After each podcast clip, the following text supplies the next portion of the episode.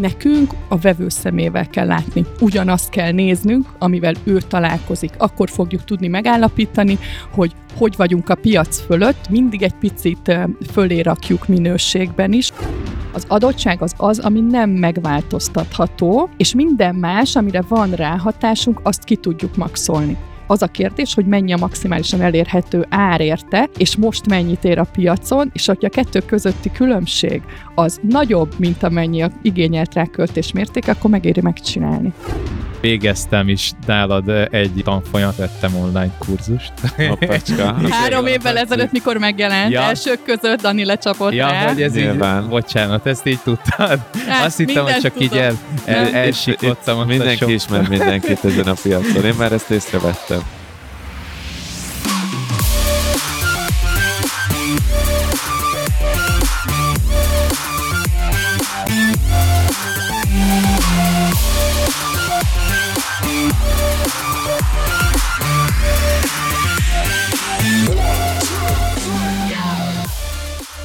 Nagy szeretettel köszöntök mindenkit egy újabb Business Voice Podcast részben, az ingatlan mint befektetés minisorozatunkat folytatjuk, és itt van velünk a stúdióban dr. Somogyi Patricia, az MSP Homestaging-től, aki a Homestaging hazai meghonosítója.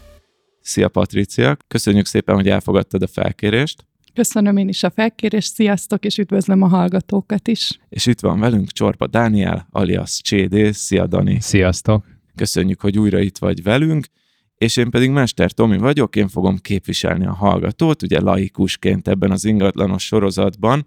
Mielőtt belevágunk, gyorsan elmondom, hogy semmi, ami ezekben az adásokban elhangzik, nem befektetési tanács, ez egy beszélgetés, ahol tanulunk és megpróbáljuk Patriciából kiénekelni a legfontosabb gondolatokat, ami a, az ingatlanos minisorozatunkban a flipping témával, hát ezt külföldön hívják flippingnek, azóta Patricia telefonon elmondta nekem, hogy ez sokkal inkább ingatlan értéknövelés és továbbértékesítésnek nevezhetnénk itthon. A flipping az ugye az amerikai verzió. Nekem azért tetszik a flipping, mert egy szavas. Még az ingatlan értéknövelés és továbbértékesítés az bár sokkal leíróbb, az egy kicsit hosszabb. Minden esetre erről is fogunk beszélgetni, és akkor az első kérdésem viszont Patriciához, hogy te mióta foglalkozol ezzel a területtel körülbelül? Mikor, mikor vágtál bele? Pont most ünnepeljük a tíz éves jubileumot, oh, úgyhogy gratulálunk. végül is ez a podcast ezért született. Nem, viccelek. Csak pont most tíz éve volt az első ilyen sikersztorim. Ráadásul ma van hatodika, szeptember hatodika, Aha. és az első homestaginget lakásomat ma tíz éve hirdettem. Komolyan? Igen, wow. most végig gondoltam. Úgyhogy, úgyhogy pontosan tíz éve kezdődött ez a wow. homestaging Hát akkor köszönjük, karrier. hogy velünk jubilálsz. nem, nem ez, gondoltam ezt végig.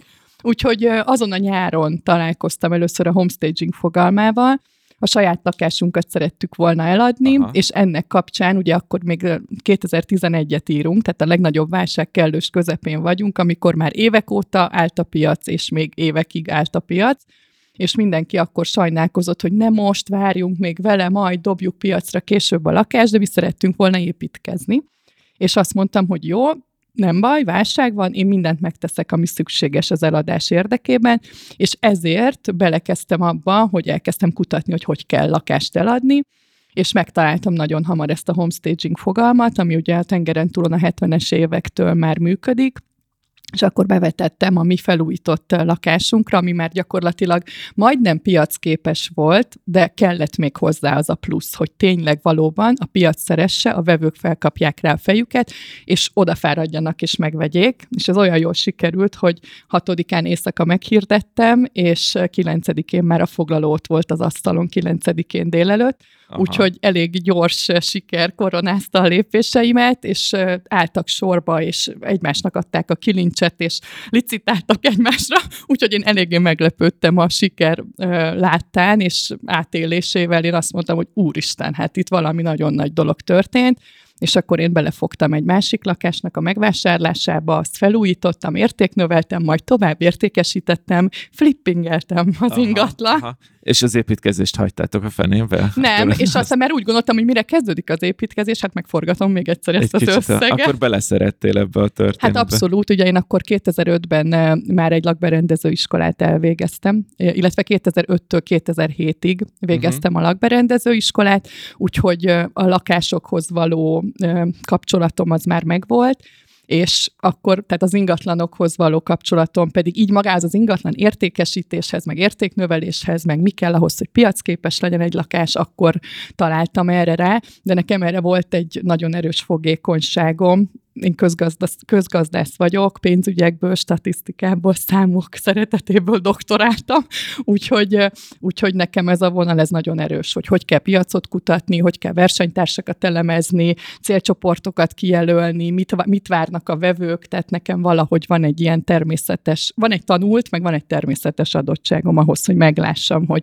mi a lehetőség, meg hogy miből mit lehet kihozni. Aha, mert nekem ez a, a homestaging az első olvasata, vagy valamennyire rokon fogalom nekem első hallásra a lakberendezéssel, ami ugye nem ugyanaz, ez, ez egy ilyen kis aranyos designer dolognak tűnik, közben meg a háttérben egy kőkemény pénzügyi befektetés pszichológiával, számokkal, amit mondtál, ezt most a hallgatóknak mondom, hogy aki esetleg nem hallgatta a sorozat első két részét, a, annak elmondom, hogy itt alapvetően Danival, illetve az előző vendégünkkel, Peterrel arról beszélgettünk, hogy ahogy eddig észrevettük, az ingatlanokban, azon belül is a lakóingatlanokban kétfajta befektetési mód létezik.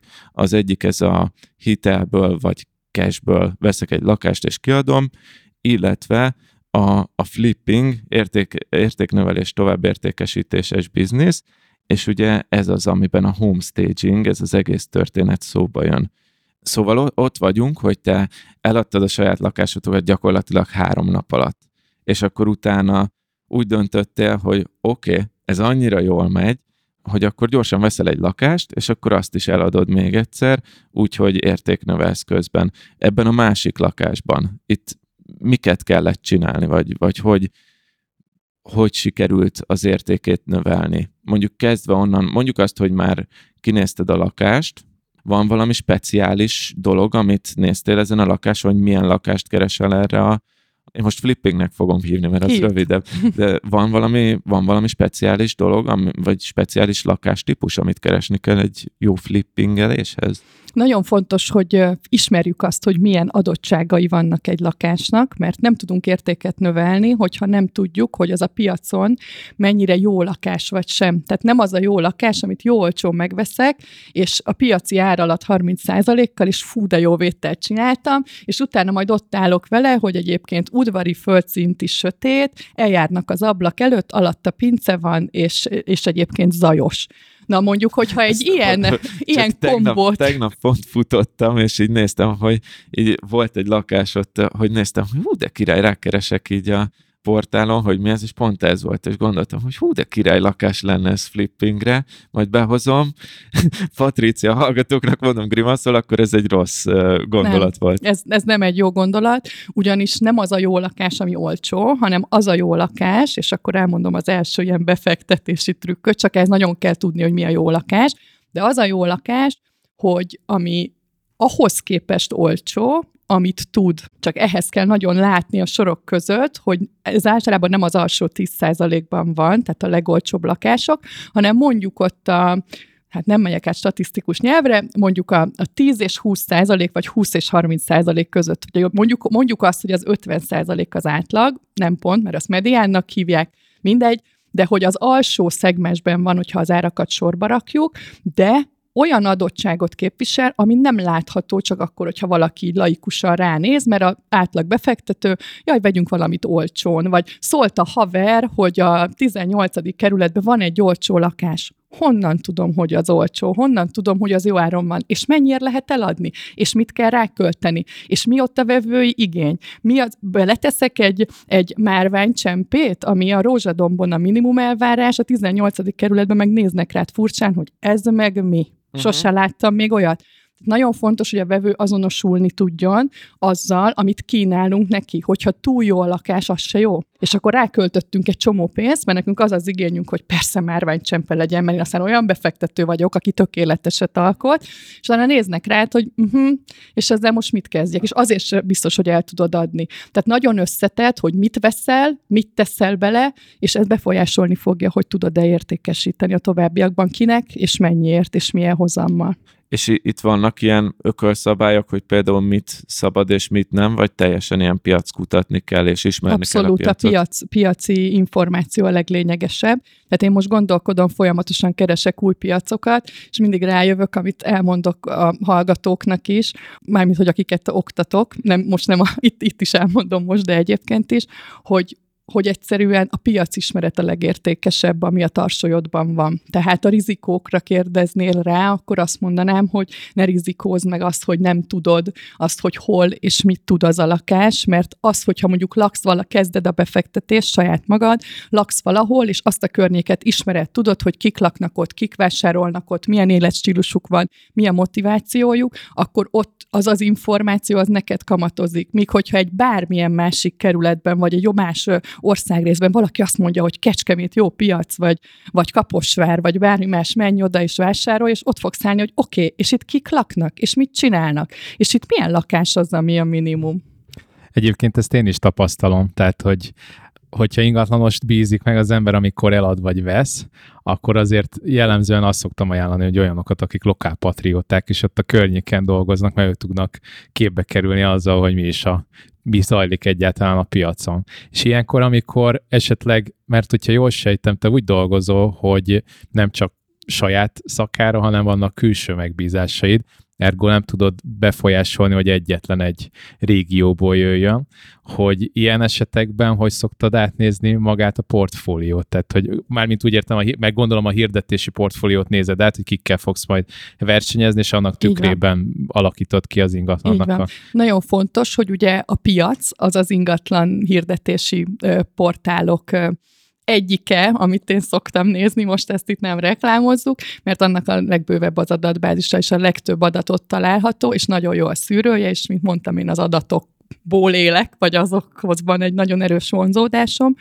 és, és azoknak az elemzéséhez, és igazából a vevő azzal találkozik. Nem tud más nézni, tehát nekünk a vevő szemével kell látni. Ugyanazt kell néznünk, amivel ő találkozik. Akkor fogjuk tudni megállapítani, hogy hogy vagyunk a piac fölött, mindig egy picit fölé rakjuk minőségben is, meg kiemelkedik, mivel az ingatlanpiac állapota olyan, amilyen, általában a, a száradó ruhák és a szanaszét heverő holmika a minimum, és a kosz és káosz uralkodik az ingatlan hirdetési fotókon, legnagyobb sajnálatomra.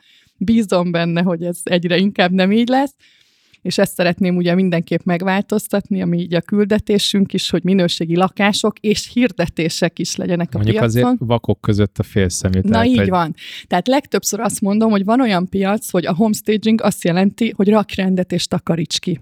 és akkor most itt sírjunk, de ennél egy kicsit magasabb szint is elképzelhető, amikor a befektető egy kicsikét magasabbra emeli a lécet, és igenis valóban minőségi ingatlant hoz létre, mind megjelenítésében, mind minőségében, tehát amit tud, az az ingatlan, de hát ebbe azért még nagyon sok restanciánk van, tehát az ingatlan portálokat nézem, és a hirdetéseket, és ahhoz képest hasonlítom össze, hogy mik azok, amik vannak az adott kerületben, hogyha most Budapestről beszélünk, és igen, az a módszertan, amit én kidolgoztam, és amit tanítok, az azt tudja a résztvevő, a képzéseim résztvevőinek nyújtani, hogy megtanulják azt, hogy hogy kell a piacot felmérni, és hogy mit lássanak az adott hirdetések mögött, és hogy álljon össze az, hogy kik a versenytársak, mihez képest kell jobbnak lenni, és hogy tudunk kitűnni az adott piacról. Mert én mondhatom azt, persze azt elmondom átlagos, bármilyen lakásnak jót tesz, ha kitakarítanak és rendet raknak, és kiszanálják a kisbútor, nagybútor, még egy kanapé, még egy komód,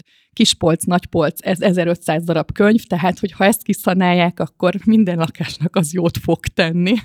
Egyébként nekem van egy csomó szakmai kérdésem, de nem tudom, hogy ez mennyire lenne unalmas, mert nekem például olyanok, ami szélzben szerintem fontos, hogy egyrészt, hogy te mennyire látod azt, hogy itt mondjuk te nem értékesítő vagy, hozzáteszem lehet, hogy aztán ez a skilled is megvan, mivel nem láttam, megvan, igen, bólogat, Szóval, hogy mert hogy az azért ismérve szerintem egyrészt az értékesítőnek, másrészt magának a biznisznek is, hogy hány ügyfélből tudod aztán azt a terméket eladni, amit, amit így létrehozol. És mielőtt válaszolnál rá, csak hogy a hallgatók tudják, kb. azt szoktam én legalábbis mondani, hogy olyan 20 érdeklődőből kell maximum egy olyan 8-at kivinni, akiből megvan az az egy, aki megveszi, és hogyha ilyen tip-top, mint amiket, mert azért én látom, sőt, én az első. végeztem is nálad egy izét, egy tanfolyamat, vettem online kurzust. Hoppacska. Három évvel ezelőtt, mikor megjelent, ja. elsők között Dani lecsapott ja, rá. hogy ez Nyilván. így, bocsánat, ezt így tudtad. Hát, Azt hittem, hogy csak tudom. így el, el, elsiklottam. Mindenki ismer mindenkit ezen a piacon. Én már ezt észrevettem. Én bevásároltam. Szóval, hogy... Azóta van négy új kurzusunk, Dani, javaslom Igen. megtekinteni nekem van egy 30 ezer követőm, hogy bármikor veszek ilyen ilyen kis repi ajándékok. Ezt akkor kedvesen megbeszéltétek egymással, Igen. majd utána még lehet egy kis, uh, kis bizniszelés adáson kívül. Viszont um, mielőtt a szélszről is beszéljünk majd, de én, én még ott lennék, hogy, hogy vásároljuk meg azt a lakást. Amúgy azt mondtad, hogy a piac kutatás, és nincs fogóckodó, de azért rögtön adtál már két fogóckodót, amit én így és olvastam a sorok között, hogy egy kezdő lakásvásárló eladónak, egy kezdő flippernek a saját környéken javasolnád, hogy keresgéljen, a másik meg az, hogy akkor azért ebből az alsó 50%-os szegmensből, tehát hogy ne a, ne a tip-top lakásokat, illetve a harmadik, hogy akkor érdemes olyan lakásokat venni, ahol rendetlenség van a képen, nem? Mert akkor ott csak rendet kell rakni, és már benne van plusz két millió. Jó, nem, ezt most csak viccelek, meg mm, igen, nem befektetési tanács, mondani, de hogy... A klasszikus homestaging esetében azt szoktam mondani, hogy maximum az ingatlan értékének 5%-át szabad és érdemes rá költeni. Ehhez, ennek az az előfeltétele, hogy jó állapotú legyen a lakás. Tehát az, ami 60 éves, már lerobbant a fürdőszoba, a konyha használhatatlan, lakhatatlan, oké, okay, épp, hogy lakható, mert van fűtés, hogyha éppen valamit oda ütünk a konvektornak, vagy tehát nem erről beszélek, hanem egy jó állapotú, amiben laknak, csak a lakott lakás annyira nem vonzó, hogy ott akár elég lehet, hogy én befektetőként azt mondom, hogy fú, ez a piac alsó harmadában van ez a lakás, rendetlenség van, de egyébként jó állapotú, csak igénytelenül mutatták be, nem olyan a hirdetés minősége, mint ami elvárható lenne, és akkor azt mondom, hogy én ezt megveszem, és én tényleg csak annyit csinálok, hogy csinálok egy tisztasági festést tört fehérrel, nem hófehérrel, jó, tört fehér. Egy szabály. Igen. Igen. A hófehér hideg, rideg kórház hatás nem otthonos, jó? Tehát röviden ennyi, hogy miért tört fehérre, és akkor világos lesz, tágas lesz a lakás, minél inkább ez is egy szabály, tágas, világos lakást akar venni a vásárló. Akár 20 milliója van, akár 100 milliója van. Amikor rumlis, zsúfolt, nem látnak a térben, jellemzően 96 százalék, aki nem lát a térben. Tehát nagyon fontos, hogy megmutassuk azt, hogy mit tud a mi lakásunk, és ehhez elég az, hogy kiszanáljuk, rendet rakunk, átláthatóvá tesszük a tereket, és kivilágosítjuk.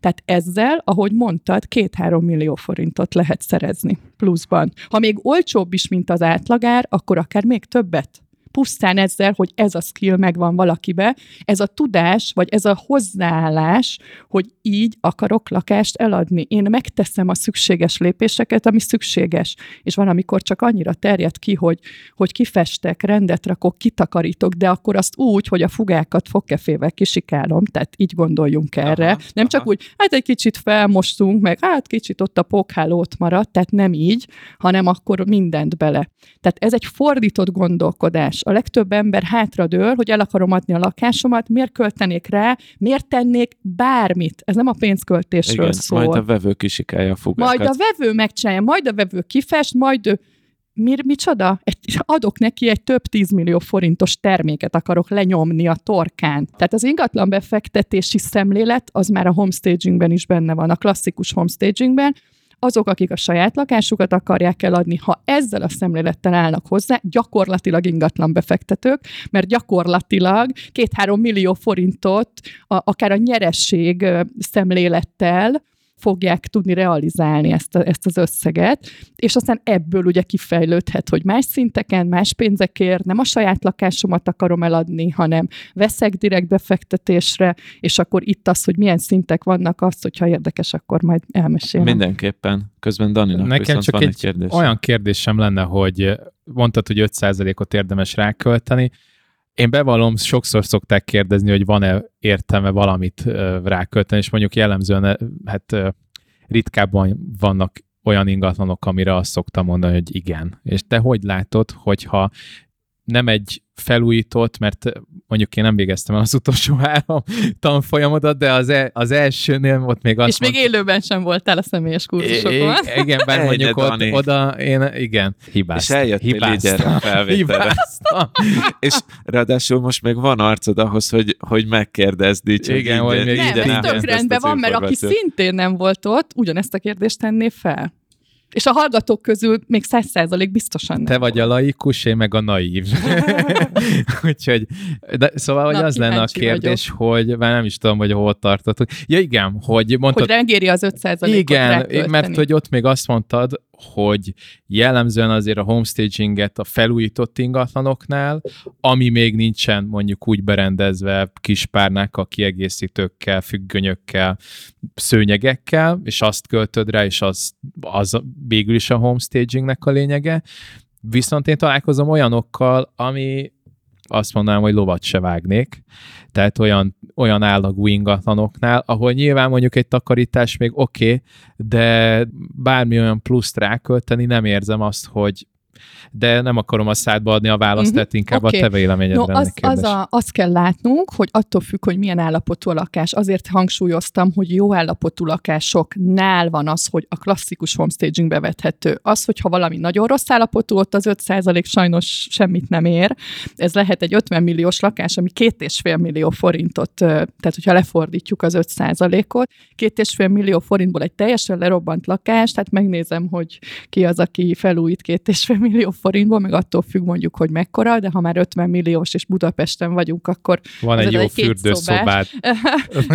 tehát, hogy, hogy ez igen, tehát, hogy az nem működik hanem egy olyannál, ami teljesen lerobbant, és de a probléma az az, hogy nem ez a hozzáállás van. Ha én azt mondanánk, hogy jó, mondjuk nem én, mert mondjuk én biztos hozzányúlnék, de hogy de tegyük fel, valaki, aki kevés energiát szeretne ráfordítani arra, hogy egy ilyen lerobbant lakás eladjon, megörökölte, és akkor ott van benne a nagymama összes bútora, a fogsor az éli szekrényen, a kádban a járókeret, amivel felel, tehát én voltam, nem ilyen, gondolom te is voltál, nem egy, nem kettő ilyen lakásba, hogy annyira nem veszik a fáradtságot az örökösök, hogy kipucolják a lakást. Tehát ha csak annyit megtenne, hogy mindent eltüntet onnan, és kitakarít, leszedi a leszakadt 60 éves függönyöket, amik feketék, akkor már egyel jobb a, az érzet, és sokkal több ember tud eljönni. Tehát mindennek van egy szintje. Ugye az ingatlan fejlesztés, vagy ez az, ez az ingatlan jobbítása, ez minden szinten elképzelhető. Ez nem kerül pénzbe oké, okay, valamennyi pénzbe kerül, el kell vitetni, energiába, időbe, foglalkozni kell vele, tehát mindenre lehet ráfordítani, mindig egy kicsit, és szerintem itt akkor, amikor ingatlan befektetésről beszélünk, akkor ez a hozzáállás szerintem ami kulcsfontosság, úgyhogy az alapvető tip az ez, hogy állj így hozzá az ingatlan eladáshoz, és ez is már egy lépés, amivel értéket növelsz. Miért? Azért, mert több embernek kinyitod a kaput, és minél többen látják benne magukat, minél minél több embert ér el, annál ugye közgazdaság alapszabálya az árat a kereslet kínálat viszonya határozza meg, és hogyha nagyobb keresletet tudsz generálni, akkor egy magasabb áron tudod eladni. Lehet, hogy egy-két millió forinttal, és akkor meg is érkezünk az első szinthez, hogy az ingatlan befektetés alapszinten onnan indul, valaki azt mondja, hogy van egy lerobbant lakás, hozzájutok olcsón egy ilyen hagyatékból, vagy valaki ötörökös marakodik rajta, de ha kapnak 20 milliót a 30 milliós lakásért, kiszállnak belőle, elosztoznak viszont látásra talált pénz. És én akkor annyit teszek befektetőként, hogy kipucolom a lakást, rendbe rakom, én nem hányom el magam, ha oda bemegyek, és akkor megcsinálom ezt a munkát, amit nem nekem kellett volna, de én ezért a munkáért cserébe, ezért a gondolatért cserébe, ezért a befektetett energiáért cserébe 5-10 millióval drágában a piacra dobom. Oké, okay, ez az első szint, akkor még nem csináltunk semmit, csak ezt a gondolatiságot csak a, alkalmaztuk. A, a nagyon rosszból csináltunk egy vállalhatót. Még nem vállalható, ott még nem tartunk. Csak egy kérdés, mondjuk ez már a felújítás részéhez. Én azt szoktam mondani, és ez le, megint lehet, hogy mondjuk nem megint, mert eddig nem írtad fölül, amit mondtam, de hogy lehet, hogy felülírod, hogy egy ingatlannak a pontszáma, én kb. így szoktam fogalmazni, tehát egy 1 10-es, hogy mennyire újítottad föl magát az ingatlan, az mindig, tehát ez nem egy átlag, hanem mindig a leggyengébb pontja mutatja meg. Legalábbis én szélszben ezt látom, vagy ezt tapasztaltam. Tehát, hogyha mondjuk van egy tízesre felújított fürdőszobád, ami tényleg csitti-fitti, de van egy ötös állapotú nappalid, ami nem tudom, korhatta, parketta, rozsdás a, a csövek, vagy a radiátorok, tehát hogy, hogy te ezt mennyire érzékeled? Ez csak a felújításnál, mert valaki azt szokta, hogy akkor ezt itt feltoningolom, majd a fürdőt majd más megcsinálja. Tehát, hogy te hogy De ezt, ezt, bocsánat, csak hogy ez miért, miért van így, vagy mi az elmélete mögött, mint hát, laikus? Hát mert amikor hogy... bemegy a vevő, én azt érzékelem, hogy nem fogja felhúzni azt annyira a, mondjuk egy felújított fürdő, az egész látképet, hanem ő szummát von, és azt érzékeli, hogy van egy nagyon rossz állap, sőt, pontosan nem is szummát, mert akkor pont Hanem a legrosszabbat. Min függvény az Excelben. Na hát akkor ezt így, így igen, így van. valahogy. A leggyengébb láncszem határozza meg az ingatlan Aha. értékét és kelendőségét. Tehát az érték az mindig a kelendőségtől függ, az én véleményem szerint. Tehát attól nem lesz kelendő, hogyha részlegesen megtörtént a felújítás. Az én ha szlogenem, vagy amit szoktam hangoztatni minden egyes kurzuson, az az, hogy egy szintre fel kell hozni a helyiségeket. Tehát nem tehetem meg, hogy valami sokkal rosszabb állapotban legyen, mint a többi, és a jó állapotú lakásoknál ugye nagyon könnyű picit hozzátenni. Mire gondolok? Öt éves a konyha, de már eltört a csaptelep, megkarcolódott a mosogató medence, és ott vágták a kenyeret, nem tettek vágódeszkát a munkapultra, és ezért lekopott róla a dekor. Hopp, mi a homestaging gondolat? Az, hogy cseréljük ezeket ki, és legyen vadi új, és az egésznek a látványa egy teljesen más minőség.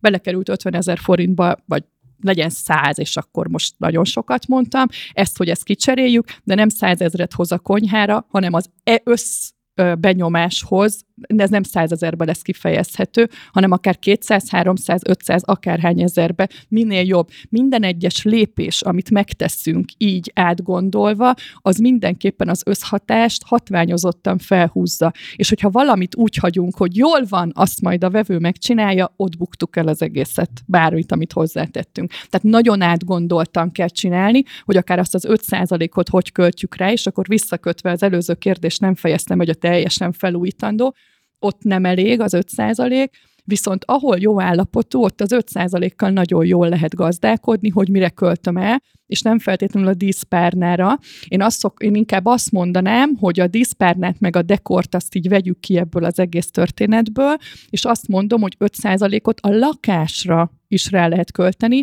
úgynevezett elvesző költségként, tehát a festék, azt ha ráköltöttem, meg a festés munkadíja, az már beleveszett a lakásnak az értékébe, de az mindenképpen egy olyan megtérülő befektetés, egy jó állapotú lakásról beszélek, ami hogyha nem pirosra festjük ki, hanem tört fehérre, akkor biztosan tágasabb, világosabb, vonzóbb lesz az egész lakás, és tiszta, és azonnal költözhető. Tehát ez a kulcs szó, akkor, amikor felkészítünk egy lakást, hogy ne adjunk feladatokat a vevő számára. Ő nem feladatokat akar vásárolni, ő egy otthont keres magának. És ő úgy gondolja, hogy ha mérlegel több ajánlat közül, itt már semmit nem kell csinálnom, a kényelme, az ideje, mai világban mindennél többet ér. Erről eszembe jutott megint csak az, amikor mi árultuk a lakásunkat, egy kis lakást adtunk el, hogy egy nagyobba költözzünk, és azon gondolkodtunk, hogy mennyire érdemes megcsinálnunk a lakást. Amúgy sajnálom, hogy nem egy évvel ezelőtt volt ez a felvétel. Mindenki ezt mondja, aki a képzésre jön. Azon gondolkodtunk, hogy mennyire éri meg megcsinálni a lakást, mert hogyha nagyon tip-topra csináljuk úgy, hogy azonnal költözhető lesz, akkor ugye, ahogy mondtad, annak van egy értéke, viszont attól féltünk, hogy ezzel kizárjuk azokat, akik amúgy úgy jönnek oda, hogy hogy egy olyan lakást keresnek, amit itt teljesen személyre szabhatnak. És 5 mondjuk... százalék, aki ilyet keres. Tehát akkor az egyértelmű válasz az az, hogy érdemes, érdemes fölött van, kézre. aki nagyon jó vagy jó állapotú lakást vesz. Úgyhogy ez egy akkora markáns hányad, hogy azt kell kiszolgálni. Az az eladható. Mi az eladható? Az, ami itt van, készen van. Meg is mutatjuk neki, nem lát a térben, tehát ez az első, hogy az emberek 96%-a nem lát, tehát esélye sincsen nem akar feladatokat magának, úgyhogy egyszerűen muszáj megmutatni. És mi a vonzó? Látsz egy olyan képet, amiben gyönyörűen be van rendezve minden, tisztaság van, oda képzeled a jó illatot, hogy ott fogsz kávézni a teraszon, és minden ezt fel van húzva azért a homestagingben, minden a maximumra. Tehát nem csak úgy egy kicsit kipakolunk, hanem akkor mindenre rápakolunk, tehát aki igazán jól csinálja. És ott már tényleg az van, hogy azt a vágyakodást, ez egy marketing eszköz. Hát a tévében a reklámban nem a kuplerájos szobát mutatják meg, meg a, és akkor ott ülnek a kupleráj tetején is mosolyognak a résztvevők, hogy kurva jó a mosópor. Ez egy marketing, erre így kell gondolni. Egy nagy értékű, egy nagyon nagy értékű terméket akarunk eladni, ami életünk legnagyobb vagyontárgya. Ez egy akkora felelőtlenség, hogy valaki ezt így hagyja elúszni, és tényleg milliókat buknak el ezzel, ami hogy csak nem tesz rendet, meg nem takarít ki, tehát tényleg könyörgöm, aki ezt most hallja, adja tovább, hogy mindenki úgy tegye föl a hirdetését, hogy kitakarított és rendet rakott, befotózta normálisan, és megpróbáltak kiszanálni és kivilágosítani a tereket. De meg sokszor ezek a millió forintok, ugye csak a saját lakás eladásáról beszélünk, ez akár több havi vagy akár éves bevétel Hogyne. is lehet. Tehát év, szó szerint éveket lehet megmenteni egy pár órás vagy napos takarítással ezek szerint kidobtál egy Dacia Duster-t az ablakon gyakorlatilag, de meg az, hogy az, hogyha egy hárombetűs legnagyobb magyar bank és a kétbetűs eh, legnagyobb franchise cégnek a, a havi jelentéseit megnézitek, az egyiket úgy hívják, hogy barométer, és akkor nem mondtam, hogy mi, akkor azért ott lehet látni értékesítési statisztikákat, és jellemzően egyébként pont csak arra reflektálva, reflektálva amit Patricia is mondott, hogy, hogy a felújítás felújítandó ingatlanok nagyon nem mennek, sőt, a válság idején, és ráadásul most egyre inkább azt lehet látni, hogy a felújított vagy új építésű ingatlanok felé tolódott el a piac, és a közepes vagy annál rosszabb ingatlanok az egy, egyszerűen nem mennek el. Akkor hatványozottan lehetőség. Hatványozottan, igen. Nekem egy kérdésem még van, az pedig az, hogy itt még mindig a, vagy az elején a folyamatoknál tartunk, és egy másik figurától estem el, hogy ő úgy csinálja a befektetéseit, hogy amikor megnézi az ingatlant, neki van mondjuk egy olyan 5-6 ismérv, ami alapján pontozza magát az ingatlan, ő pont azt hiszem egy és öt között, és ha már valamelyik, tehát ilyen, hogy nem tudom, hogy néz ki a, a társasház, milyen a lépcsőház, mire néznek az ablakok, milyen a beosztása, mennyire átalakítható, ez most pont öt, és az, hogyha valamelyik az nem ér el négyest a, az ő képzeletbeli listáján, akkor eláll, és nem veszi meg. Mert hogy azok olyan akadályai lehetnek később a flippingnek, hogy, hogy nem lesz jó biznisz belőle. Ezért mondtam, hogy nagyon kell tudni az adottságokat felmérni, mert az, ami úgy néz ki, mintha ez egy jó vétel lenne, az akkor, hogyha te arra bárhány forintot ráköltesz egy rossz adottságú lakásra, akkor azt nem fogod tudni akár azt sem realizálni, amit ráköltöttél, mert végül az egy rossz adottságú lakás lesz, bármit csináltál vele. Hogyha valakinek a saját lakása nem olyan ideális, és megtanulja azt, hogy hogy kell felmérni egy lakás alapadottságait, és rájön, hogy úristen, az ő lakása nem annyira jó, akkor is azt mondom, hogy készítse fel, mert úgy van esélye egyáltalán, hogy azt megvegyék. Tehát volt olyan, ami félszuterén volt, vaksötét, szörnyű adottságú lakás, és mégis a piaci átlagár fölött 20-30 százalékkal ment el, azért, mert úgy meg volt csinálva, de ott felújítás is volt, nem csak homestaging, mert ott azért több kellett ahhoz, hogy kihozzuk. Ott biztos, hogy a maximális értéket sikerült kihozni belőle, de ott is álltak sorba a vevők. Tehát nagyon nagy ereje van, de hogyha tehetjük, és ingatlan befektetésről beszélünk, akkor próbáljuk azt kiszűrni, hogy milyen adottságok azok, amikkel, amikkel nem lesz bajunk, mert utána ott állni és hallgatni a századik megtekintőt, mert csodálatos, megcsináltál egy csomó mindent, és vonzó, de oda megy és lehidal attól, hogy milyen az utcakép, milyen a homlokzat, milyen a lépcsőház, és egyébként pedig hova néz egy, egy Lichthofra, vagy pedig egy tűzfalra, vagy egy omladozó szomszédházra, lehet, hogy az a ház, amiben bemegyek jó, de nem jó bent lenni a lakásba, az nagyon nagy probléma. Egyébként én ezeket előre megnézem, ezeket az adottságokat, tehát én mindent megpróbálok körbejárni, mielőtt vásárolok lakást, és én gyakorlatilag, amibe oda megyek, arra ajánlatot is teszek. Tehát, hogy az csak oda Ez a time management. Azt mondják, abban jól vagyok, igen.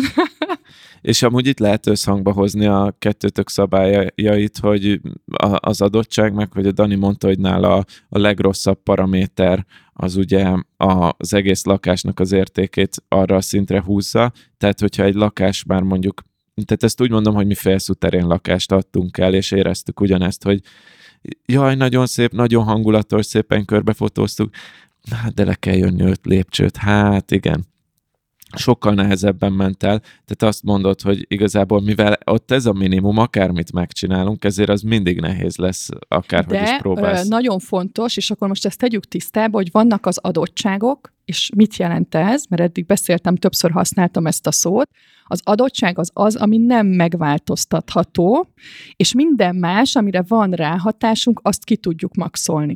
Tehát egy félszuterél lakásnál is ki lehet maxolni annak a lakásnak az árát. Az a kérdés, hogy mennyi a maximálisan elérhető ár érte, és most mennyit ér a piacon, és hogyha a kettő közötti különbség az nagyobb, mint amennyi a ráköltés, igényelt ráköltés mértéke, akkor megéri megcsinálni.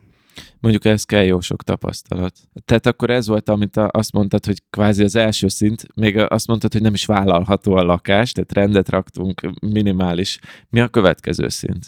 Oké, tehát befektetőként ezt is csinálja valaki, hogy pusztán nagyon jó dílekhez hozzájut, és az látványosan kevesebb, mint a, mint a, a piaci ár, és akkor ő piaci ár alatt még 10-20 kal még úgy is ki tud szállni. Tehát van olyan, aki csak erre specializálódik, erre áll rá, ehhez van kapcsolatrendszere, végrehajtások, és így tovább. Tehát van olyan, aki ezzel foglalkozik, de itt még ugye értéknövelés nem történt. De ez is egy üzleti modell lehet, hogyha valakinek a kapcsolatrendszer, tehát hogy mi kell még ehhez, meg mik a rizikófaktorok, kapcsolatrendszer például az, az jó, hogyha van. Ezt kell magunknak felmérni, hogy milyen kapcsolatrendszerünk van, milyen felújító brigádok vannak, milyen tapasztalataink vannak, tehát kapcsolatrendszer tapasztalat, mire, tehát hogy például hajlandó vagyok-e, vagy képes vagyok-e egy teljes felújítást végigmenedzselni. Van-e annyi időm, van-e annyi tudásom ehhez, van-e annyi kapcsolatom, hogy tudom, hogy honnan szerzek festőt, és akkor az még csak egy festő,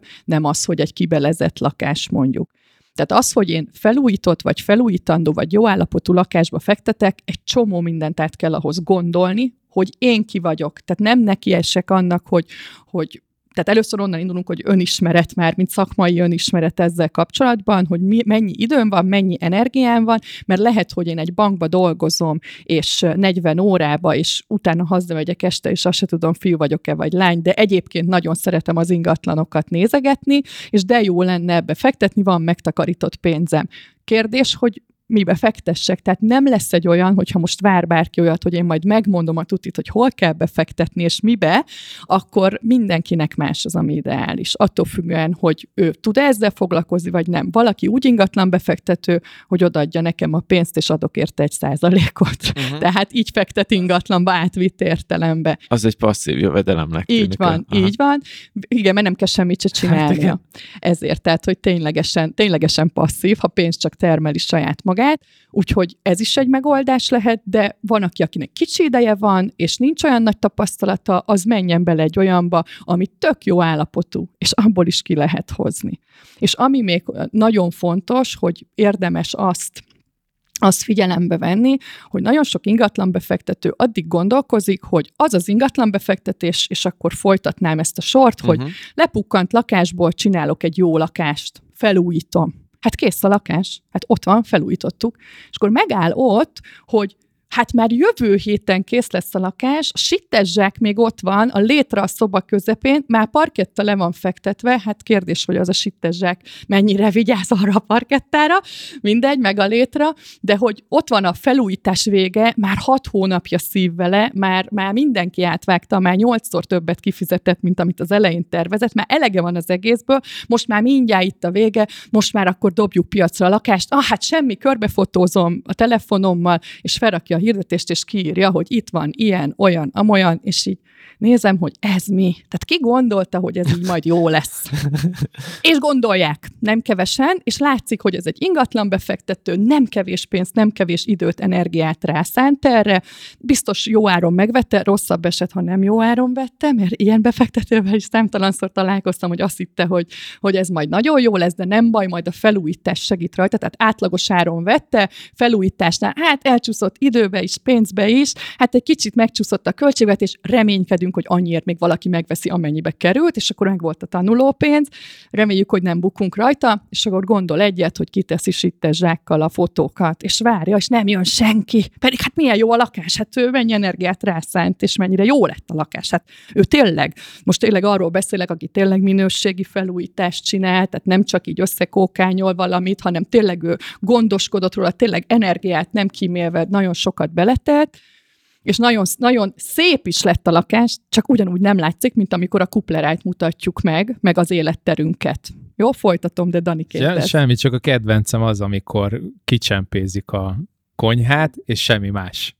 Tehát, hogy így megvan már minden, ott is felújították ablak, új nyilászáró, új Padló, parkett, minden igen. tuti, csiti fit, és akkor a konyhát, mert majd a... Majd a, a tulaj igen, magára szabja az új tulaj. Na hát ezek azok, Campo. tehát itt megáll, ez az első szint, hogy itt megállunk, síralom. Tehát, hogy ez ugyanúgy nem piaszképes lakás jönnek hozzám, akik felújítással foglalkoznak nagy üzemben, és akkor kérdezik, hogy konyhát kell belerakni? Hát konyhát muszáj, nézd meg a piacon, mindegyikben van konyha. Tehát innen indulunk, hogy az összes többi lakásban van konyha, tehát te piaci hátrányt szenvedsz, mert a tiédben nincs még konyha se.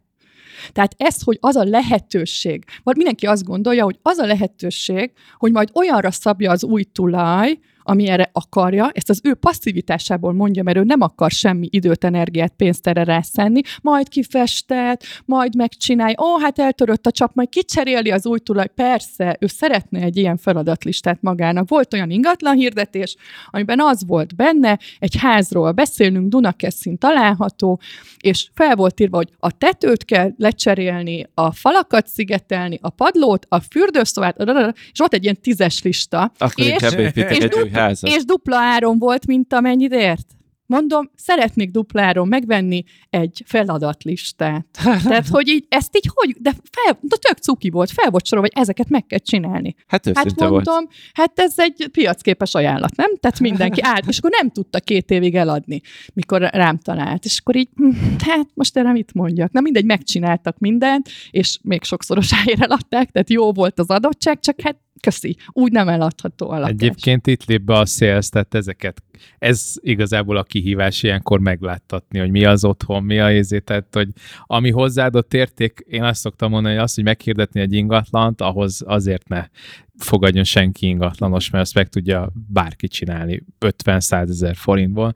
Az, hogy egy ilyen kecót, ahol azért van némi nemű kihívás, és ott partiba hozni az összes többivel, ami esetleg jobb állapotú, na ahhoz kell szélsz, ahhoz kell tudás, ahhoz kell egy kis Hát csak plusz. megláttatni, meg kinek, meg hogy, mert én meg ugye abba, abba hiszek, hogy én jót akarok eladni. Tehát, hogy nekem az nem megfelelő, hogyha az nem, nem tökéletes. Hát, de... Van egy kis flúgom, nem baj. A perfekcionizmus az sokaknak sajátja. Ez ül egyébként, csak annyi, hogy akkor nyilván az árban kell feltüntetni ezeket a hátrányosságokat. Hozzáteszem, egyébként voltam már francia egy kisméretű szobában, mert nem volt benne francia, nem tudták elképzelni, és akkor le kellett feküdnöm, hogy, úgy, hogy nagyjából... Ja, hogy te voltál Én voltam francia, igen, igen. Na igen, voltam. hát ugye ez a további, hogy akkor nincsen konyha, oké, befektetők eljutnak oda, konyha hogy nem, nem csak voltam. a sittezsák, nem csak a sittezsák, oké, eljut oda, hogy kitakarít, és nincs már ott a sittezsák, eltelt ez az egy hét, levonult minden munkás, rend, kitakarítatott, makulát, üres, hát nem jön senki.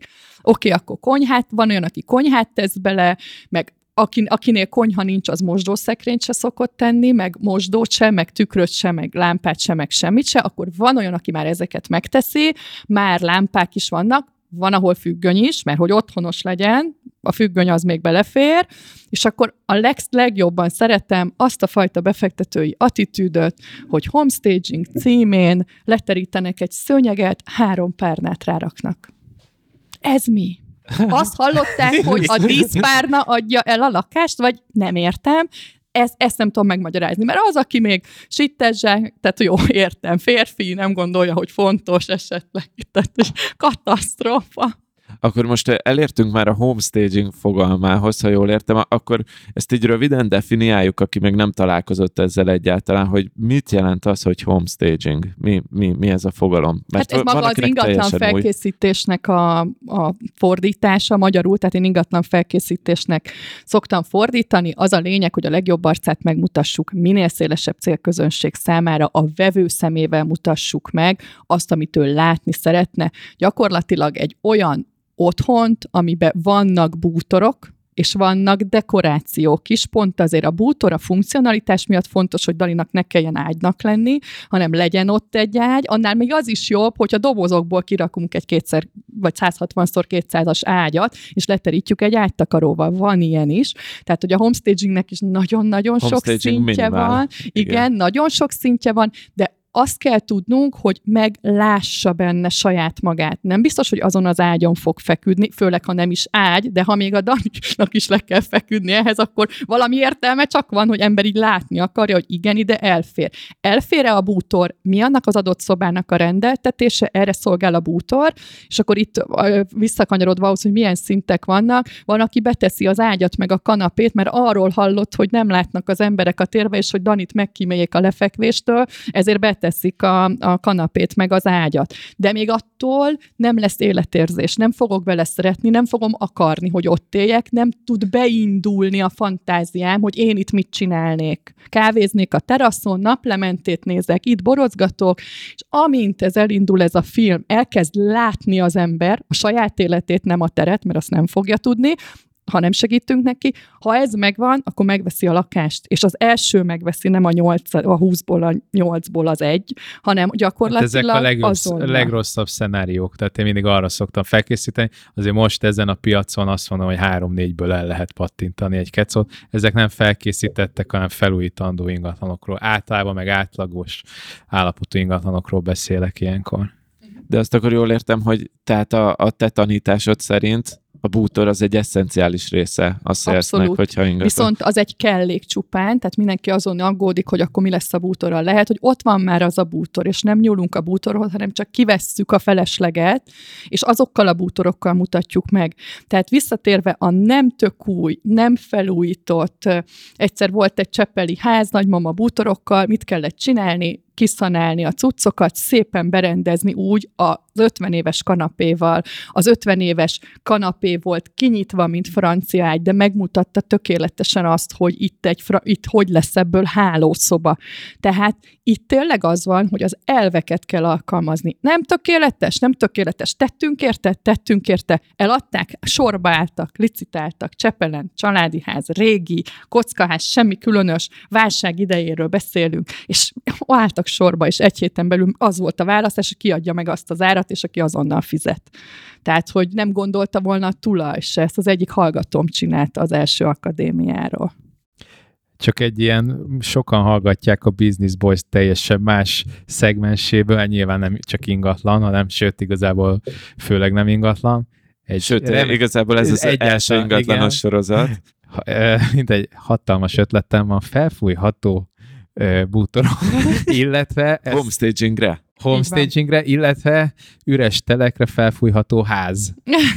És valaki rossz. csinálja meg, mert, mert akkor lehetne azokat... Mutatni, te, igen. bemutatni, hogy mire jó az a telek. Igen, mekkora ház A bútorokkal rajta. azt nézzük, hogy mire jó a lakás. Aha. Azt mutatjuk meg gyakorlatilag. De, Tehát de, a fantáziának támpontot ad. Be, beindult el? De hogy nem, hogy csak nem, hogy ez egy tök valid pont, mert bennem most az a kérdés merült föl, hogy vett, vettünk egy lakást flippingre, kipucoltuk a fugákból a koszt, meg minden, de nincs bútorom, amit beletetnék, olyankor menjek el az IKEA-ba, és akkor dobjak rá még Nagyon sok, nagyon sok ötlet van. Mindig, amikor a bútort megkérdezik, akkor mondom, hogy a kétnapos workshopon egy másfél órás blokk csak a bútorokról szól. Mármint erről, a, hogy mit csináljak vele, honnan szerezzek, hogy árazzam be, benne van az árban, nincs benne az árban, hogy hirdetem, tralala. Tehát nagyon sok tipp van, most ezt nyilván a keretek nem, nem adottak ehhez, de alapvetően nagyon fontos, hogy legyen benne bútor, csak kellék, elmehetsz az IKEA-ba, és utána az visszavihető, de ezt nem én mondtam.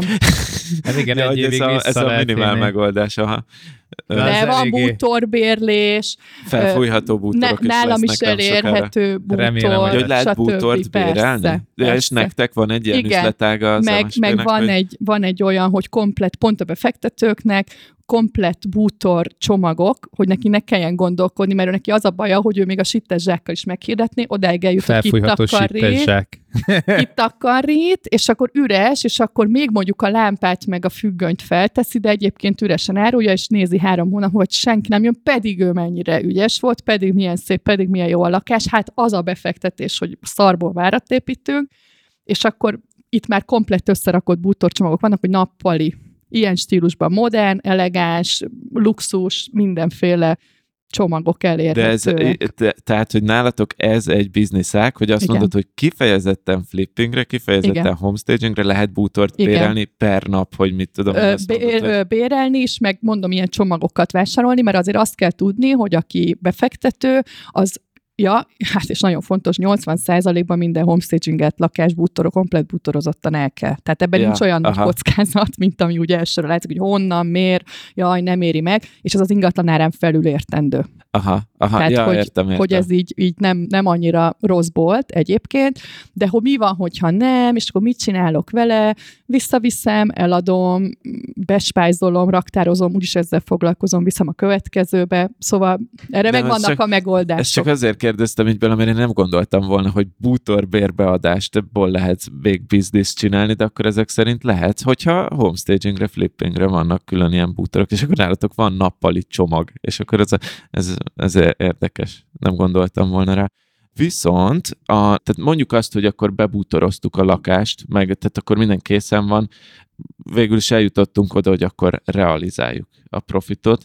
Van, van még valami tudni való, hogy Ó, Szerintem most nincs, na, egy, kicsit, na, egy kicsit nagyot ugrottál. Igen? Na, igen, akkor csak azért, vissza. Igen, dumáltam vele, mert hogy most ott van, hogy felújítottuk, piacra kerültünk. Mert most szerintem... még csak most piacképes, még nem került piacra szerintem. Vagy, mert hogy te már a profitnál De én az eladásra akartam ja, ja, jó, bocsánat. Úgy van a folyamat, hogy most piacképes, bebútoroztuk, készen van a lakás, és akkor ekkor még van egy profi, profi termékfotózás, nem elhagyandó, ja, igen, akkor igen. is, hogyha csak klasszik homestaging és csak 50 ezeret költöttünk, akkor is hívtunk profi fotóst, jó? Tehát, hogy ez az hmm. alap. Ezt szeretném itt kihangsúlyozni. Nincsen nem vagyok fotós, és nem, nem amiatt, csak egyszerűen a megmutatásnál gondoljunk bele, az az első benyomás, amivel találkozik a vevő. Tehát a fotóinkat fogja látni. Ha ott elbuktuk, akkor köszönjük. Tehát, hogy a hirdetés minőségén tényleg nagyon, ugye ez már a hirdetés része, hogy hogyan hirdetődik meg, hogy kinek, hogy hogy van pozícionálva az egész, az árazás ide tartozik, az, hogy, hogy milyen hirdetési szöveg, hogy milyen fotókat teszek föl, hogy válogatom ki, milyen sorrendben rakom őket fel, milyen szövegeket írok az egyes fotók alá, szóval na ezt is így ki lehet maxolni, hogy egy olyan hirdetés legyen, hogy így wow, mindent megtudhat belőle. Az ingatlan közvetítők nem biztos, hogy így csinálják, de én ezt tanítom, hogy aki a saját lakását akarja eladni, ő neki csak az az egy a fontos, hogy ez az egy elkeljen, és ő neki muszáj mindent megmutatni, ő nem szeretne, hogy naponta 50-szer hívják, csak azt hívja ki, és az az egy, aki oda megy, az meg is veszi azon az áron, amiért meg van hirdetve. Ez a normál. Igen, itt a két iskola az azért különbözik egyébként, mert hogy ti a terméket ott akarjátok bemutatni a hirdetésben. Az egy, egy, egy értékesítő az nyilván személyesen tud értékesíteni, tehát ott a hozzáadott érték az nem csak maga az ingatlan meg, amit beletettél, hanem maga az értékesítő, amilyen kapcsolatot ki tud építeni magával a vevővel, és azt meg telefonon se nem hirdetésben nem tudod kialakítani. Én ezért szoktam inkább csak mondjuk 8-10 szóban, mert meg jellemzően azért van mibe belekötni az ingatlanoknál, amikkel én foglalkozom. Igen, tehát, tehát hogyha más. azokat nekem kezelnem kell, helyszínen. és azt meg helyszínen tudom kezelni, hogy elvegyem az élét, hogy az nem annyira kemény. Most nyilván ennek is van egy, egy etikai része, hogy, hogy mennyire etikus elvenni valaminek a az élét, de hát az meg az, meg az értékesítő műlük, hogy mennyire él vissza azzal a idézőjelben, hát nem idéző, azzal a tudással, ami a kezében van, hogy mondjuk adott esetben egy nem egy tip-top ingatlant ad el, hanem egy, egy, egy felújítandót, mennyire közli azokat a hibákat. És hozzáteszem egyébként pont a sales folyamán, ezek a hibák azok hogyha valaki jó értékesítő, akkor pont, hogy a bizalmi hidat a vevővel ki tudod így építeni, hogy felhívod a figyelmét rá, hogy milyen hibák vannak, uh-huh. és nyilván ezekre a hibákat meg megfelelő megoldásokat kell adni a kezébe, hogy ne csak lógjon a levegőbe. Ez, és nem akarok nagyon csapongni, de most megnyitottál egy ajtót, ami viszont szeretnék bemenni. Az az, hogy azért itt a, a homestaging, meg ez az egész flippingnél felújítjuk, gyorsan kifestjük akármi, erre, erre ez sokszor kapja azt a kritikát, kifejezetten a bútorozás, hogy, hogy ez kamu. És hogy ugye főleg, hogyha ha mondjuk úgy nézi az ember, hogy bebútorozottan, és utána már nincsenek ott a bútorok, bár mint mondtad, akkor a 80 százalék Szerintem az... elég sok mindent megválaszoltunk ebből már előre. Igen, de, de hogy mégiscsak, tehát, hogy aki ezt, ezt most így hallgatja, szerintem mindig vannak ilyen homestaging kritikusok, akik azt mondják, hogy nem, azért ne újítsuk föl a lakást, meg azért ne fessük ki a falakat, nem azért, mert hogy a vevő majd izé, hanem hogy egyszerűen ne, ne legyen ez a, ez a marketinges teljes csillámhintés Ezt azok az mondják, egészen. akik egyébként egy szalmaszálat nem szeretnének keresztbe tenni, és még rendet se raknak. De most az nem a porhintés, hogy igényes módon mutatom be a lakásomat, Aha. és rendet rakok, tehát én azt mondom, ha csak valaki rendet rakott, kitakarított, jobb benyomást kelt, mintha nem. Tehát én nem hiszem, hogy az első randira valaki elmegy szakadtan kikelve az ágyból a pizsomájába, hogy akkor ő jött randizni. Hát aki így elmegy, az nyugodtan csinálhatja úgy az ingatlanát is, és mondhatja, hogy porhint, és az egész, hogy felöltöztél, és nem kócosan pizsomába jelentél meg egy üzleti találkozón, vagy egy rendezvún. Tehát lehet, ezt lehet nyugodtan képviselni, na de ez, tehát tehát ez itt az elején elbukik, hogy, tehát hogy nem, egy lakást nem úgy mutatunk be, egy autót is kitakarít valaki, aki nem, és a, nézzük meg, hogy egy kétgyerekes családnál mi van a hátsó ülésen. Egy héttel a, Tudom, a kitakarít. Tehát nézzük meg, és akkor adjuk úgy el az autót. Szerintem működni fog. Tehát azonosul velünk egyből majd, akinek gyereke van, hogy nálatok is ilyen kupis az autó, de jó, kérem, hol kell aláírni nem érzem, hogy ez Aha. fog történni. A lakás az még durvábban ilyen. Tehát, hogy ott az, hogy rend, tisztaság, átláthatóság, segítsük, hogy ugye itt ez, ez egy eszköz, hogy segítsük a vevőt abban, hogy meglássa magát.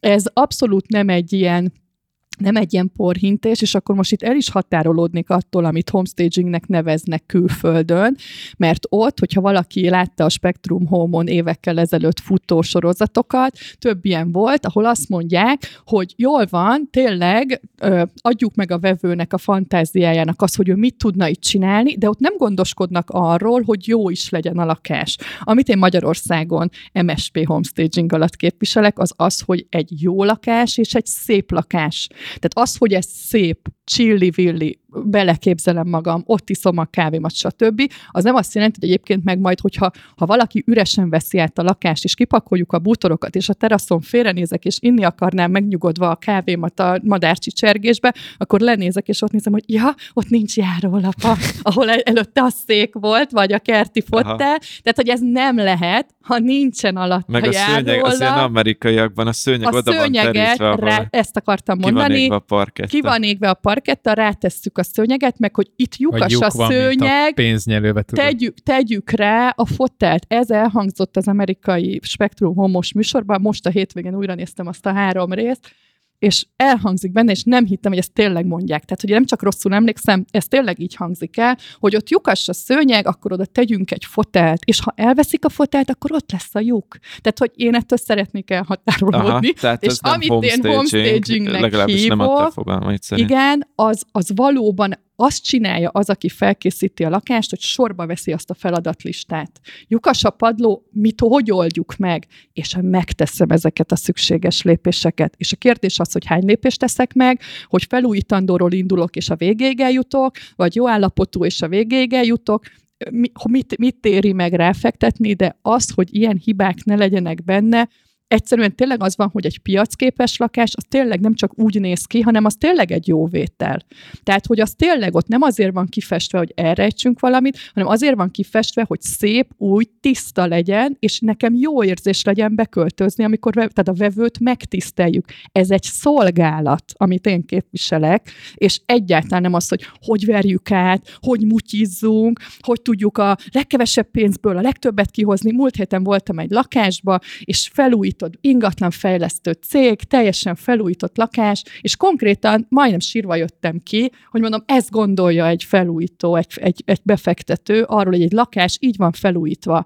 Az ablakok, hát így kicsit így lefestegetve, nyílászárok, parketta fel van csiszolva, nagyon jó, és a, tehát, hogy ilyen két kis szobába ki van cserélve a padló, nem tudom miért, egyikbe ilyen színű laminát, másikba tök más. Kérdezem, hogy miért különböző lett, egymás mellett van a kettő, miért különböző? Az maradt, ez az én válaszom valahonnan. Ők meg azt mondják, hogy hát így gondolták, hogy ez majd így dizájnos lesz. Húha, tehát, hogy, és mindenre ilyen kibúvó válasz. Miért így van?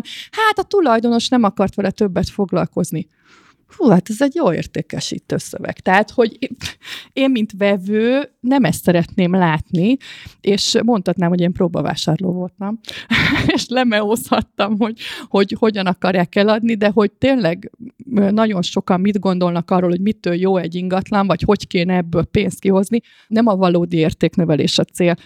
Én csak ezt az értékrendet tudom képviselni, hogy ha csak, csak homestaging, akkor is az valódi értéknövelés legyen mögötte. Csak úgy, hogy elfedjük, az nem az, az nem, nem az a pálya. Tehát, hogy így én ezzel abszolút nem, nem tudok menni ezzel a dologgal, hogy ez ilyen szemfényvesztés meg ilyenek. Az meg, hogy be van bútorozva, és megmutatjuk, az tényleg egy segítség. Ez egy kellék. Ha valaki szeretné azt az interiört, megkaphatja tehát nem az van, hogy ez semmiképpen csak azért van itt, azért, mert akár ha bérli is a bútorokat, a vevő meg szeretné venni, az az övé lehet úgy kompletten. Tehát nem az van, hogy bérlés, és mindenképp két hét múlva vissza kell kerülni a raktárba. Ja, és nagyon fontos, ahogy meg van mutatva a fényképeken, annak kell személyesen is fogadnia mindig a, a vevőt, mert ő arra megy ki és azt szeretné ott látni, és azt akarja élőben átélni, ami ott van. Ha megveszi pluszba, mert új lakáshoz új bútor jár, akkor az tök jó. De lehet, hogy használt az a bútor, és nem kell, és ő majd hozza a sajátját. De tudni fogja, hogy a kanapét ide teszem, és el fog férni. Itt lesz a tévés szekrény, és innen fogom tudni nézni. Itt fogok enni, ez az étkező, és látom, hogy hogy fér el. Ha ő máshogy rendezi be, mert ebbe akar ő megvalósítani, rendben van, megteheti ezt is. Tehát ez egy segítség, hogy be van bútorozva. Ez nem egy szemfényvesztés, uh-huh. hogy, hogy ott van, és hogy egyébként hús eltűnik, mert valaki valaki megkérdezi, és akkor csak a fotózásra oda viszitek, és ne elviszitek? Na, az szemfényvesztés lenne. Aha. Na, ez, ez jó, hogy ezt a szemfényvesztés szót hoztad, mert én, ahogy így beszélgetünk, teljesen azt érzem, és ez egy ilyen mentális kapcsoló lehet szerintem sokak fejében, akik mondjuk amiatt nem mernek homestagingelni, akár saját lakásnál, mint ahogy mi se homestagingeltünk a saját lakásnál, hogy ez nem szemfényvesztés, hanem az igényességnek a megnyilvánulása, és valójában ez a hozzáadott érték, ez az igényesség a homestagingben. És mindig teljesen más emberek jönnek egy felkészített lakásra, mint egy nem felkészített lakásra. Számtalanszor átéltem, üres volt, nem jönnek, nézelődnek, nem tudják értelmezni a tereket. Három ember jött három hónap alatt, majd berendeztük, egy hét alatt 15-tel jöttek, és, és gyakorlatilag egymásra ott is licitáltak. Ez egy panellakás volt, amit felújított egy ingatlanfejlesztő, és nem tudta üresen ugye eladni és teljesen más embereket szólít meg, teljesen más célcsoport az, aki igent mond egy homestagingelt lakásra, és legyen az egy 20 milliós lakás, vagy egy 100 milliós lakás, mindig a prémium lakásává válik azáltal, hogy fel van készítve, a 20 milliósból 25 lesz mondjuk, a 100 milliósból meg 120 milliós, és, és nem, nem ugyanazok nézik hanem annak a rétegnek, a 20 milliós rétegnek a prémium vevői nézik, akik igényesek, akik többet akarnak az élettől. Mindenki eh, jobbat akar kapni a pénzért, mint, mint amit úgy, úgy megengedhetne magának, viszont mindenki csak egyel vagy kettővel jobb lakást tud elképzelni magának, mint ahogy most él. Uh-huh. Nem tudunk, nem tudom én, 15. kerületi másfél szobás panelból beköltözni az 500 négyzetméteres rózsadombi villába vágyhatunk rá, meg mondhatjuk, hogy annak miért van olyan, és én is olyanba szeretnék lakni, egy hét múlva visszaköltöznénk a másfél szobás panelba. De két és fél szobás panelba nagyon szívesen el tudunk menni, és nagyon jól fogjuk érezni magunkat. Nekem még egy kérdésem van, és ezt a Peter-től is megkérdeztük a hosszú távú befektetéses részben, ugye ez azért egy rövid távú befektetés, de rájöttem, hogy két kérdésem van. Az egyik az egy rövidebb kérdés, hogy mi a reális flipping time, hogy mennyi idő alatt szokott megfordulni egy lakás onnantól, hogy mondjuk megvan a lakás, és onnantól, hogy elmegy.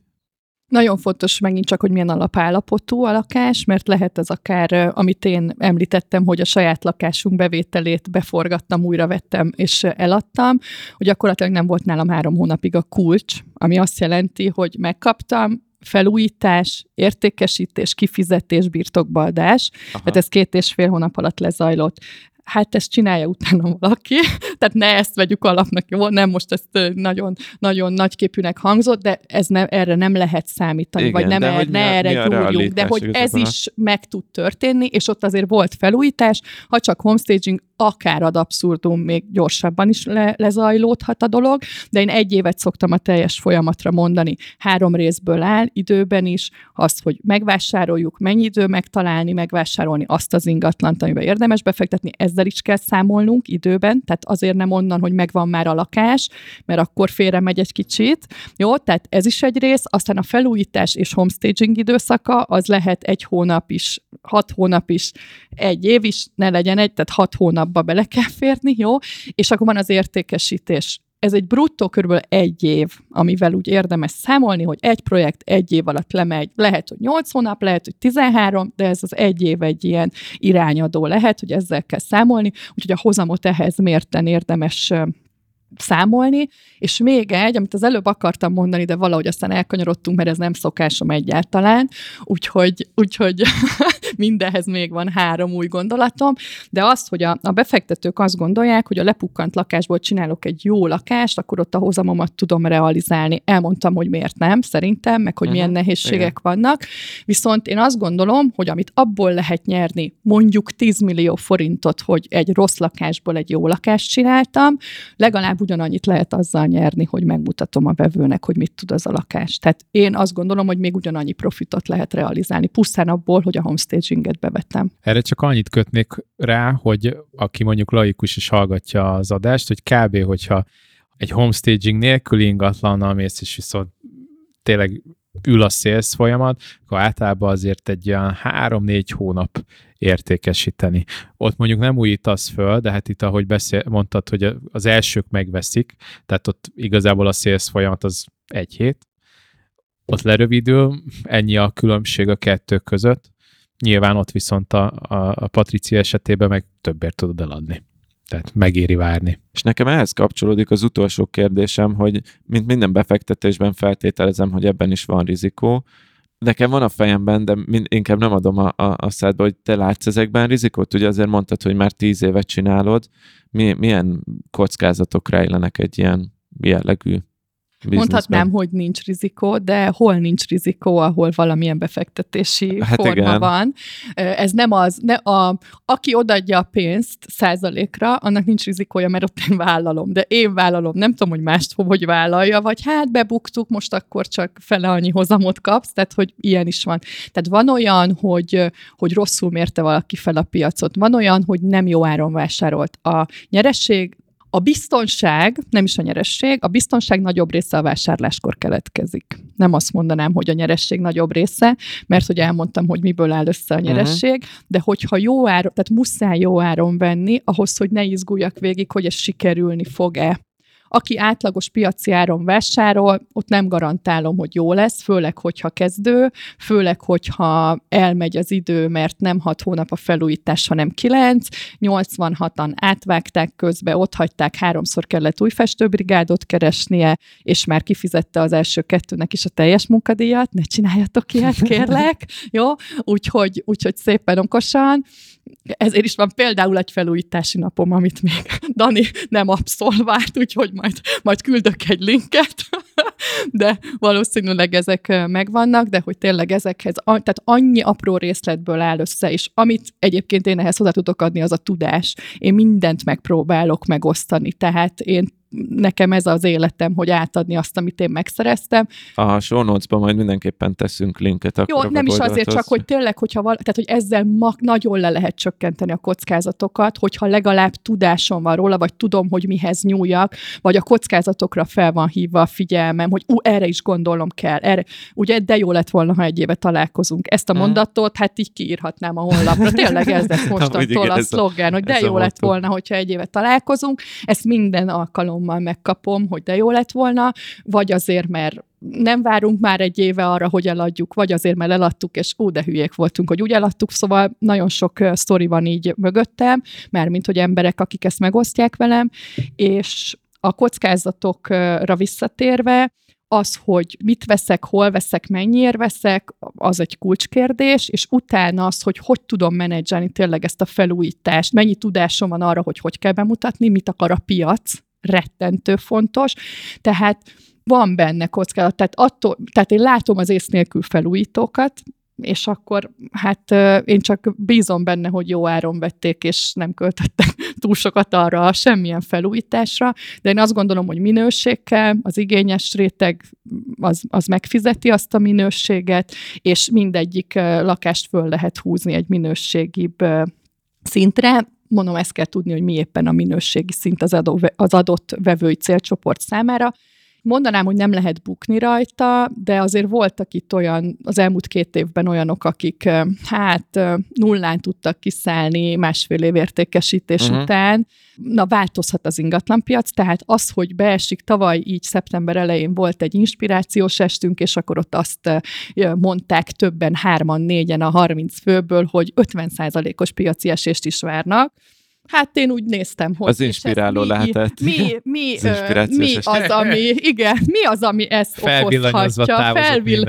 Így van. Hát és nyilván a koronavírusra gondoltak. Igen, meg... hát meg azt, hogy most már jön a válság, meg most már jönni kell igen, a válságnak, igen. Már mert már, jön, már, már, igen, már most már eltelt annyi idő, most már itt jön, és akkor keressük a jeleket, hogy hogy jön a válság. Én ebbe ezzel a válságkereséssel így nem tudok menni, úgyhogy aki azzal szeretne, ahhoz nem tudok csatlakozni. Hát de azért az lábon lőtt a bizniszeteket, amikor a belvárosban ráborult az Airbnb a piacra. Hát az is, meg az, hogy kit eltűntek a, a piacnak a, a vevői, tehát a vevők eltűntek, kimentek, ugye a külföldiek le van zárva az ország, nem lehet bejönni, nem vásárolnak, teljes bizalmatlanság az ingatlan piacot azért megrendítette ez az elmúlt másfél év, tehát nincs tuti, Aha. nincs tuti, és erre is fel kell készülni, ezért fontos, hogy hogy vásárolok.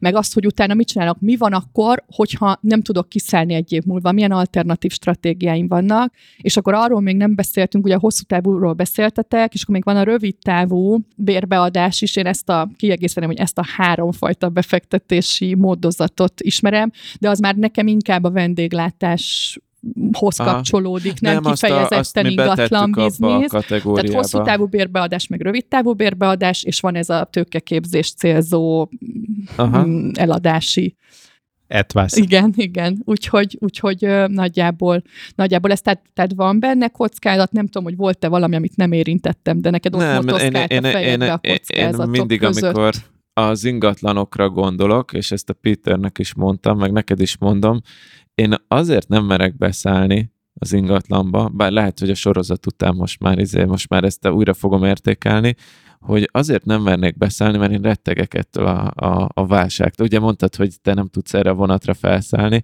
Én, én mindig azt vizionálom, hogy a Peternek is ezt mondtam, hogy felveszem a hitelt, bezuhan a piac, nem tudom kiadni a lakást, ezt nem fizethetem a havi 150 ezeres De az ingatlan mindig ott lesz mint fedezet. Ez igaz, igen. Tehát a, az nem úgy lesz, hogy tehát azt kell látnod, hogy akkor, amikor lement az ingatlanpiac, 2008-tól érdemes végignézni a csodálatos reális, reálár és nominálár görbét, tehát tudom küldeni ezt a grafikont, hogyha szeretnél szoktam, ebbe nem, elmérni. Szoktam én is Akkor is vagyok. 80%-ra esett, tehát a, a, az átlagos ár az 80% volt a minimum, nominál értelemben kifejezve, értsd az, hogy ami 10 millió millió forintot ért 2008 első negyedévében ingatlan, az a válságnak a közepén olyan 2013 körül stagnált 8 millió forinton. Tehát nem esett be 50 kal nem esett le az értékének 10 ára tehát az ingatlan az olyan szinten értéktartó volt, hogy 80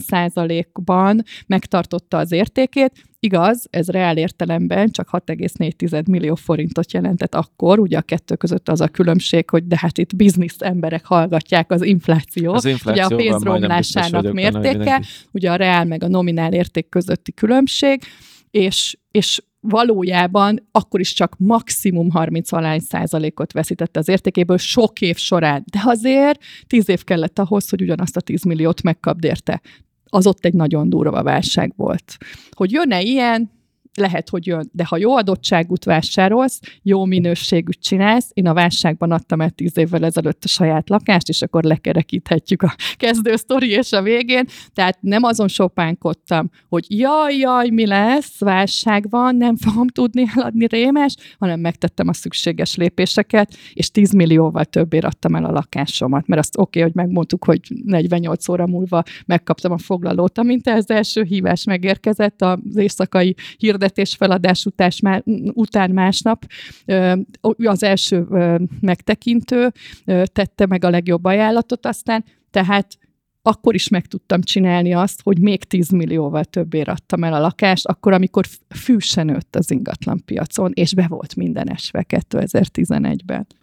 Patricia, Köszönöm szépen, hogy köszönjük szépen. Köszönjük szépen, hogy eljöttem. Köszönöm, hogy itt lehettem, hogy nagyon ezt, ért, értékes és élvezetes beszélgetés volt. Igen, baromi sokat tanultunk, és, és tényleg nagyon sok mindent adtál nekünk. A, még, még egy dolgot azért adj nekünk, a, a hol lehet téged megtalálni, vagy mi, mi a weboldaladnak a címe, ahol lehet? msp kötőjel homestaging.hu Oké, okay, akkor ezt betesszük majd a show notes-ba, és akkor ott vannak mindenféle anyagaid még elérhetőek, akik ez, ez Most ez most a, az alapképzésnek a landing oldala, de most épül az új oldal, úgyhogy majd itt minden elérhető lesz. Facebook az, ahol nagyon sok mindent meg lehet találni, illetve van egy online tanfolyamos oldalunk, van a somogyipatricia.hu, szóval elég sok felé. Ha beütitek azt, hogy homestaging, akkor valószínűleg vagy, hát ez igen, ez SEO, SEO dominancia, igen igen. Hát azt szokták mondani, én ugye saját magamat beírhatom, de nekem teljesen másokat dob ki, mint egy olyan, aki elkezd keresni, mondták, hogy mindegyik találat én vagyok, bárhogy írják be. Na, szuper, jó, akkor meg leszel. Köszönjük szépen még egyszer, és kedves hallgató, neked köszönjük szépen, hogy velünk tartottál. Dani, neked is köszönöm szépen, hogy újra itt voltál velünk. Én is köszönöm. És emelted a podcast ö, fényét és hangulatát. Ami hátra van még, az per, természetesen pedig a klasszikus záró blokkjaink, hogy hallgassatok minket minden podcast csatornán, ahol tudtok, kövessetek és értékeljetek, fönn vagyunk Facebookon, Instagramon, TikTokon még pont nem, de valószínűleg ott nem is leszünk, illetve van egy zárt Facebook csoportunk, a Business Boys Podcast, és még egy promóciós jellegű ajánlás, hogy nem sokára indul a Mi a Matek Podcast című sorozatom, ahol befektetésekkel fogunk foglalkozni, ez az ingatlanos minisorozat is a Business Boys Podcastben ennek az előszeretet, ha befektetések érdekelnek, akkor keresd rá a Mi a Matek Podcastre, bármelyik podcast csatornán. Ez viszont a Business Boys Podcast ingatlanos minisorozatának a harmadik része volt. Még egyszer, tehát itt volt Csorba Dániel, dr. Somogyi Patricia és én, Mester Tomi. Sziasztok! Sziasztok! Hajdi ho!